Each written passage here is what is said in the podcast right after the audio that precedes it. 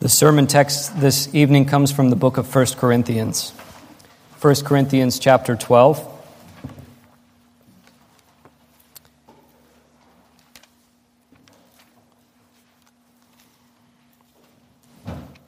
First Corinthians chapter 12. That's on page 959 of the Bible in the on the table and in the chairs. I'm going to be focusing on verses 12 through 26, but I am going to read the entire chapter to give us the context. 1 Corinthians chapter 12. Hear the word of the Lord. Now, concerning spiritual gifts, brothers, I do not want you to be uninformed. You know that when you were pagans, you were led astray to mute idols However, you were led. Therefore, I want you to understand that no one speaking in the Spirit of God ever says Jesus is accursed, and no one could say Jesus is Lord except in the Holy Spirit. Now, there are a variety of gifts, but the same Spirit. And there are a variety of service, but the same Lord. And there are varieties of activities, but it is the same God who empowers them all and every one. To each is given the manifestation of the Spirit for the common good. For to one is given through the Spirit the utterance of wisdom, to another the utterance of knowledge according to the same Spirit, to another faith by the same Spirit, to another gifts of healing by the one Spirit, to another the working of miracles, and to another prophecy, to another the ability to distinguish between spirits, to another various kinds of tongues, to another the interpretation of tongues. All these are empowered by one and the same Spirit, who apportions to each one individually as he wills. For just as the body is one and has many members, and all the members of the body, though many, are one body, so it is with Christ. For in one Spirit we were all baptized into one body Jews or Greeks, slaves or free and all were made to drink of one Spirit. For the body does not consist of one member, but of many. If the foot should say, Because I am not a hand, I do not belong to the body, that would not make it any less a part of the body. And if the ear should say, Because I am not an eye, I do not belong to the body, that would not make it any less a part of the body. If the whole body were an eye, where would be the sense of hearing? If the whole body were an ear, where would be the sense of smell? But as it is, God arranged the members in the body, each one of them, as He chose. If all were a single member, where would the body be? As it is, there are many parts, yet one body. The eye cannot say to the hand, I have no need of you nor again the head to the feet. I have no need of you. On the contrary, the parts of the body that seem to be weaker are indispensable. And on those parts of the body that we think less honorable, we bestow the greater honor. And our unpresentable parts are treated with greater modesty, which our more presentable parts do not require. But God has so composed the body, giving greater honor to the part that lacked it, that there may be no division in the body, but that the members may have the same care for one another. If one member suffers, all suffer together. If one member is honored, all rejoice together. Now you are the body of Christ, and individually members of it. And God has apportioned in the church first apostles, second prophets, third teachers, then miracles, then gifts of healing, helping, administrating, and various kinds of tongues. Are all apostles? Are all prophets? Are all teachers? Do all work miracles? Do all possess gifts of healing?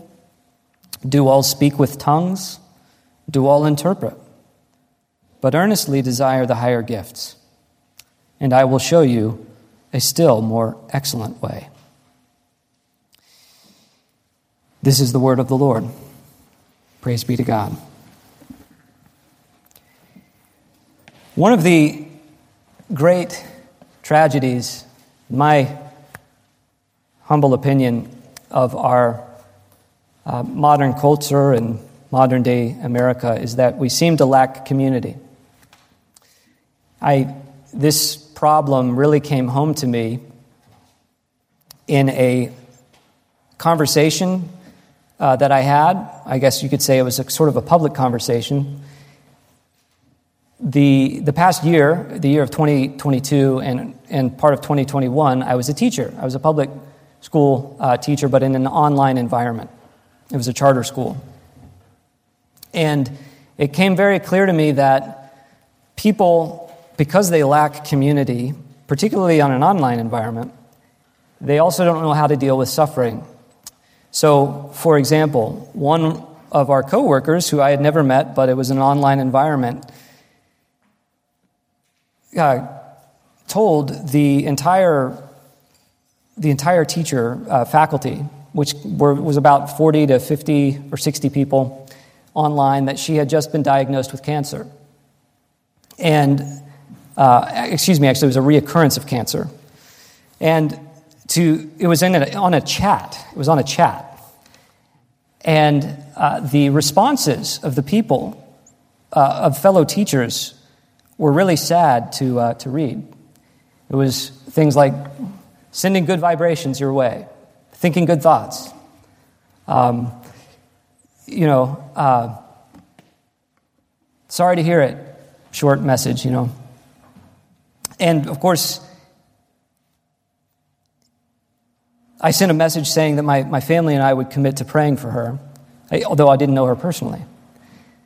But I think it, the, it illustrates that modern day people often don't know how to handle suffering because they don't have community.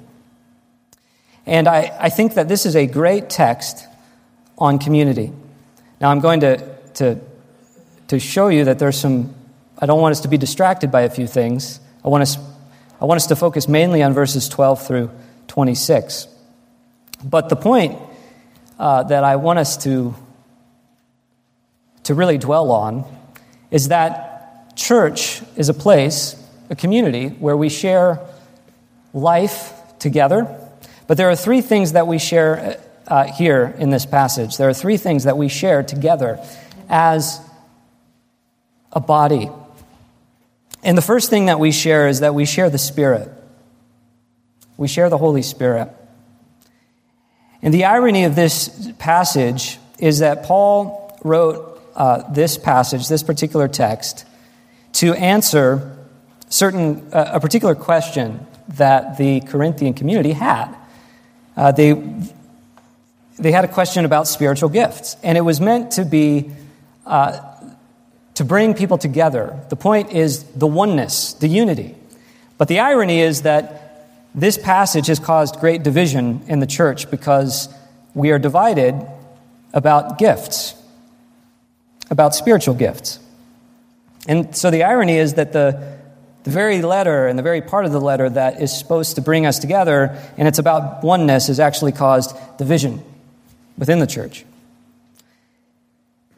In verse 1, where it says, Now concerning spiritual gifts, um, this is evidence that Paul has, was addressing a particular question they had. In chapter 7, he says in verse 1, Now concerning the matters about which you wrote, so marriage and sexuality. Uh, chapter 7, verse 25 is now concerning the betrothed. Chapter 8, verse 1 is now concerning food offered to idols. Uh, chapter 16 is now concerning the collection for the saints. And chapter 16, verse 12 is now concerning our brother Apollos. And so uh, here, he is addressing spiritual gifts. And it's not the part of the passage that I wish for us to focus on. However, I do want us to see the overall point that we share the Spirit.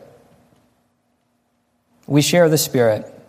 And uh, there's a great distraction uh, here from, from where we're headed, but I'm going to address the distraction very quickly, and uh, it might cause some of you to disagree with me, but that's fine. Uh, Paul lists nine different gifts, and I'm thinking particularly in verses 8 through 10, where he starts, For one is given through the Spirit, and he gives a list.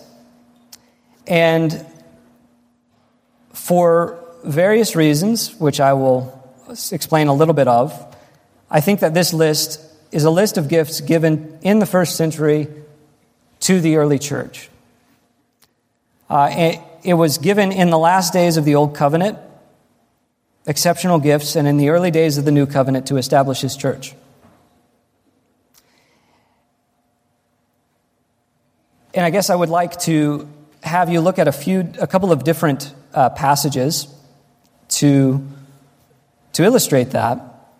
But before we do, let me just say this.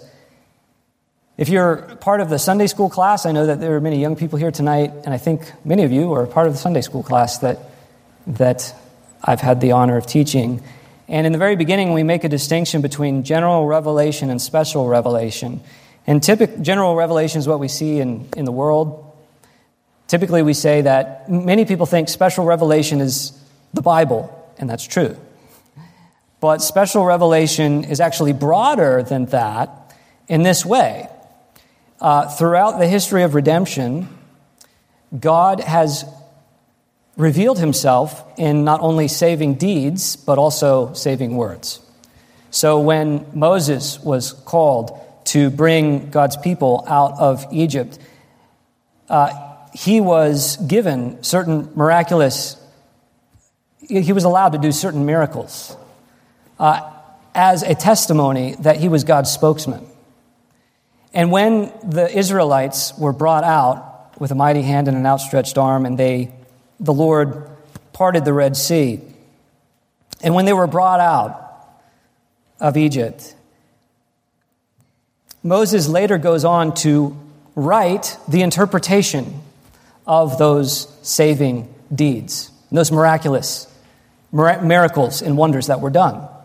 And we call that the first five books of the Bible, the Pentateuch. So when God performs saving deeds, he also then interprets those saving deeds through his word. And that word is his special revelation. So let me give you uh, two texts. First, Hebrews chapter 1, if you want to flip to Hebrews chapter 1. And as you're flipping there, just uh, hear me as I say this. The great saving deed that God has done is through the sending of his Son, accomplishing our redemption once for all. The great saving act, his revelation of his Son, and was accomplished in this unique moment in the history of redemption.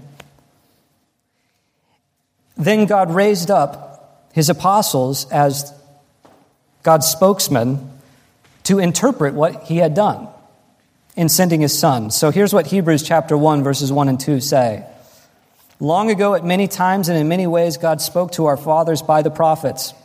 But in these last days, he's spoken to us by his Son, by whom he appointed the heir of all things, and through whom he also created the world.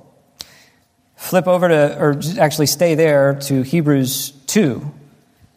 Uh, Hebrews 2, Starting in verse 1 Therefore, we must pay much closer attention to what we have heard, lest we drift away from it.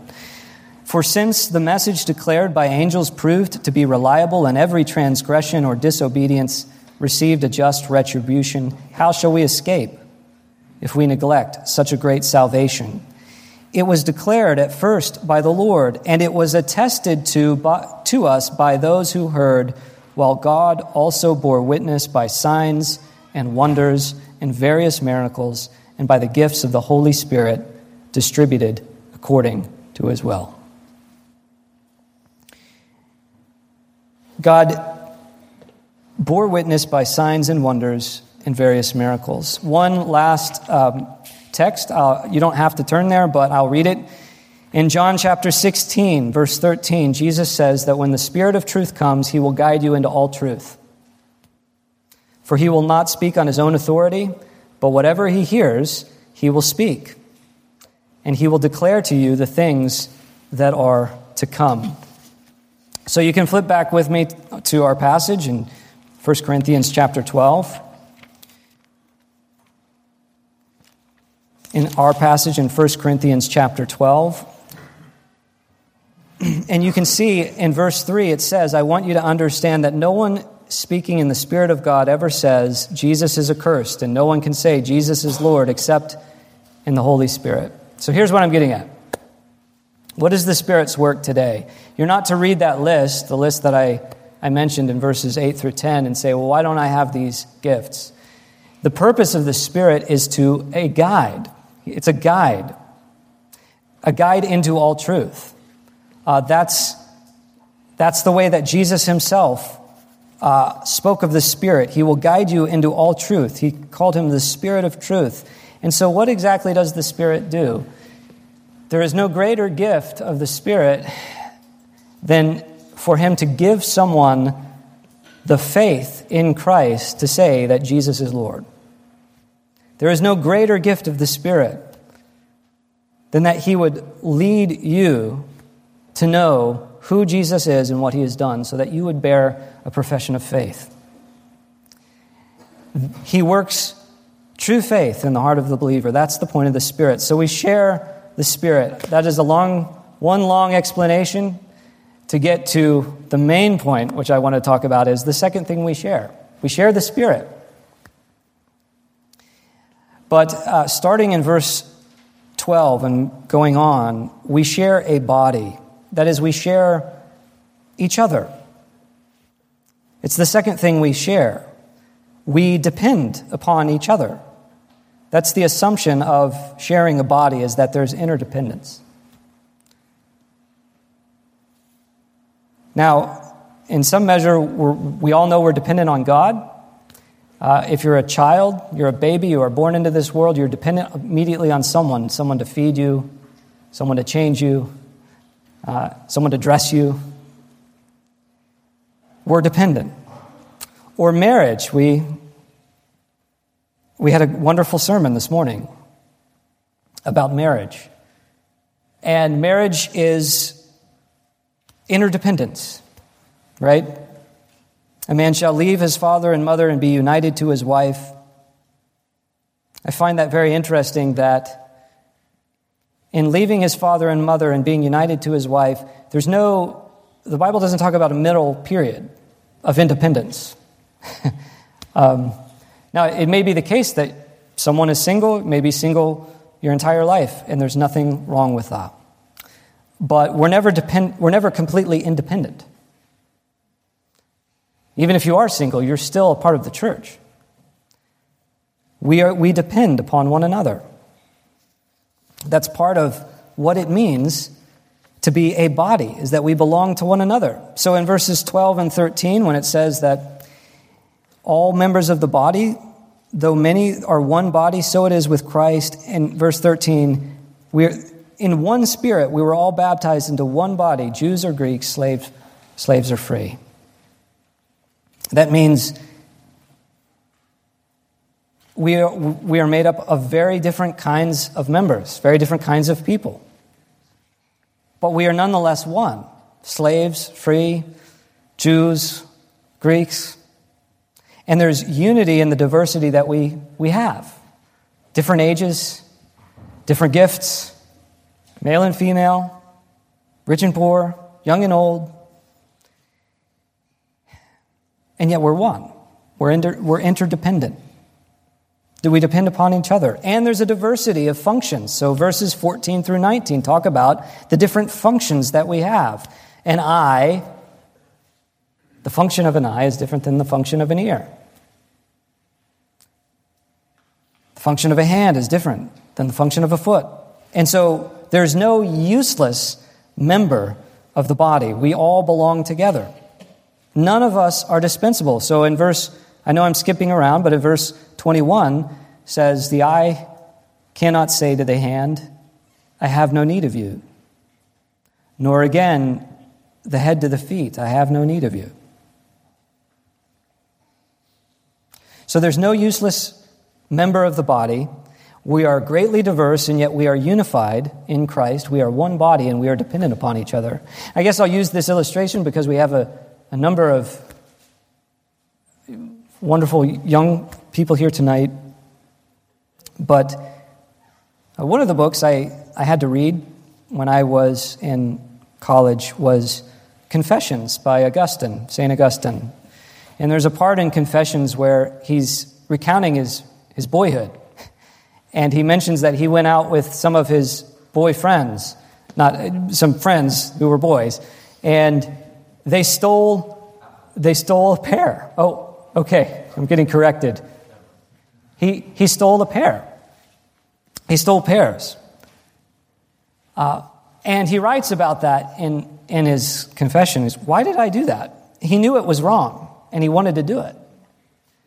And I think the point of this illustration, where I'm trying to get at, is when we're young, and maybe even when we're old, but when we're young, particularly, there's peer pressure.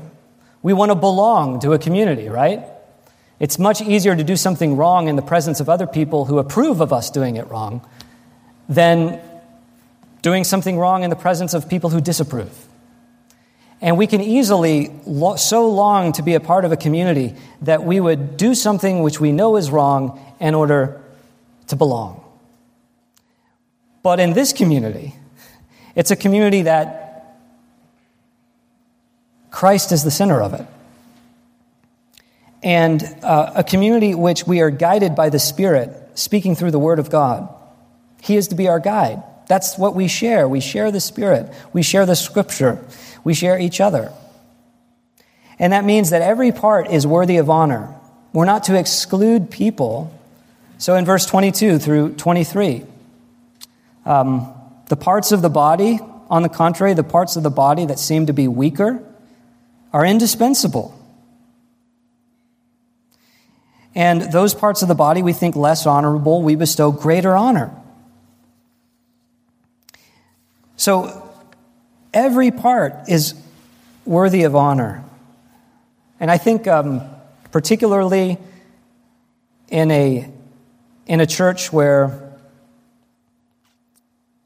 well, I think particularly it can be problematic for people to think, I'm not needed. They can sometimes, they may think, I'm not needed here. I'm not wanted here. What am I doing here? How am I serving here? And it can be easy to think that you're inferior. But that's not what we have here in the passage. In the passage, every part is worthy of honor. There is no one who is inferior. In addition to that, it's also a check on, on people like me who might be tempted to think, well, I'm, I'm definitely needed here because I'm, I'm up here, I'm preaching. Right? It can, be a, it can be a temptation. And the point is that we're a body. We're a body. We are independent. And so if there's fruit, it's not look what I have done or look what you have done, it's look what God has done. He is the head. Here's what John Calvin says about this passage uh, Let not the man who's endowed with superior gifts be puffed up with pride and despise others. Even the least among the pious brings forth fruit according to his slender capacity, so there's no useless member of the church. Let there be mutual affection, mutual fellow feeling, mutual concern. Let us have a regard to the common advantage in order that we may not destroy the church by envy or pride or any disagreement. But on the contrary, every one of us strive to the utmost of his power to preserve it. So here's John Calvin saying, the least pious brings forth fruit. So even, even the young, young Christian brings forth fruit, fruit that is to be shared with all of us. You're needed. And there's no useless member in the church. And I think the great picture of this, the great picture of interdependence that we have, really is found in Acts chapter 2, which I'll quote very quickly. In verse 42, They devoted themselves to the apostles' teaching, and to the fellowship, and to the breaking of bread and the prayers, and awe came upon every soul, and many signs and wonders were being done through the apostles. And all who believed were together and had all things in common. And they were selling their possessions and belongings and distributing the proceeds to all as any had had need.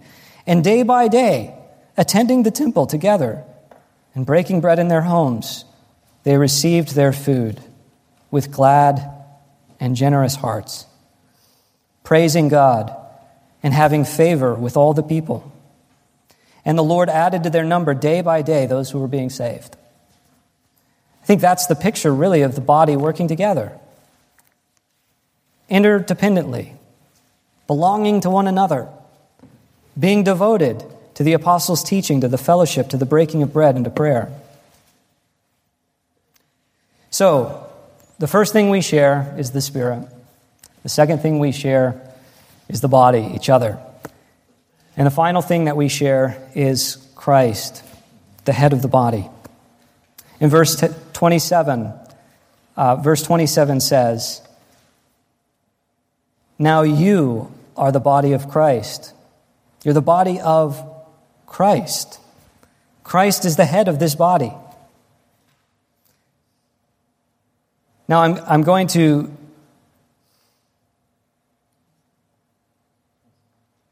uh, come back to Christ in one minute, but I want you to focus on 25 and 26.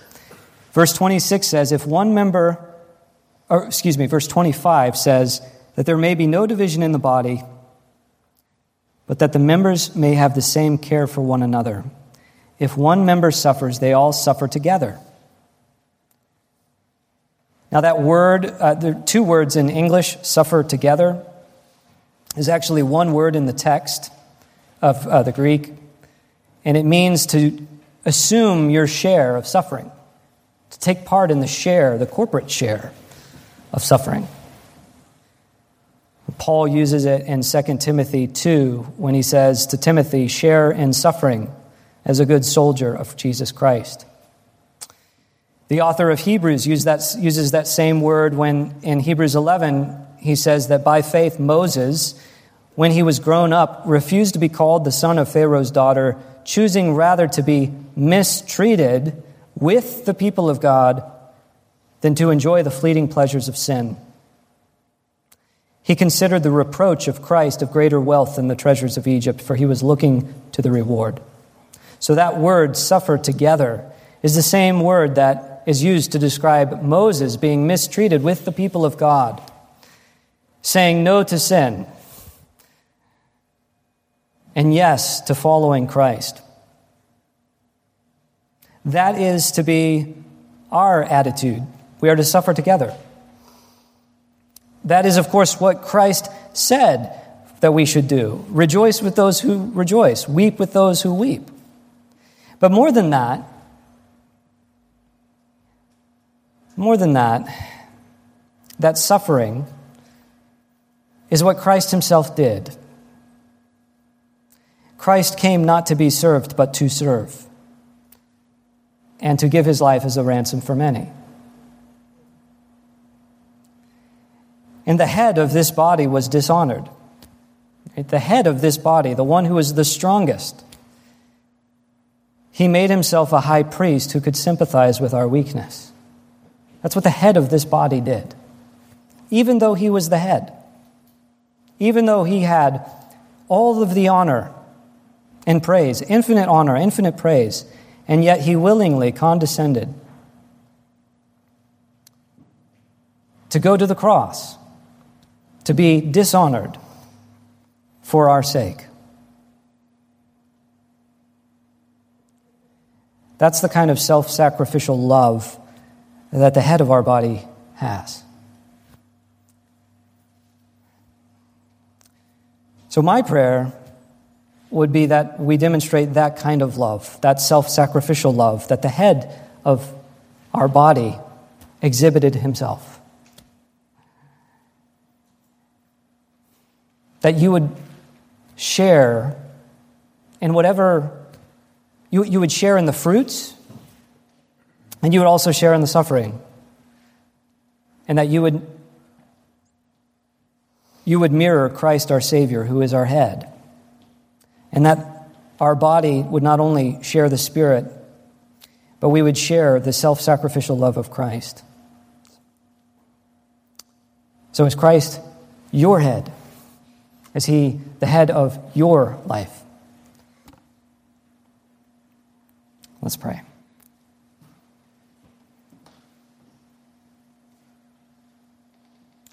Heavenly Father, Almighty God,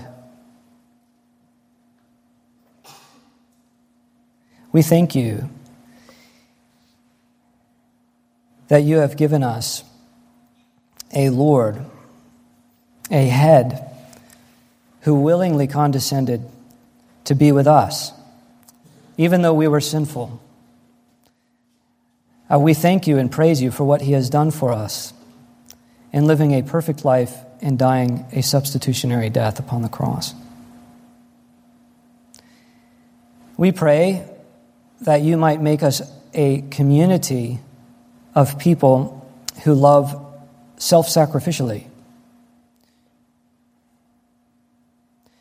We pray that we would be a community that seeks to be guided by your Spirit who speaks through the Word of God. We pray that we would share in fellowship with one another to rejoice with those who rejoice and weep with those who weep. And that through the breaking of bread and the fellowship of the saints in prayer, that you would conform us to the image of Christ, our head. We pray this all in Jesus' name.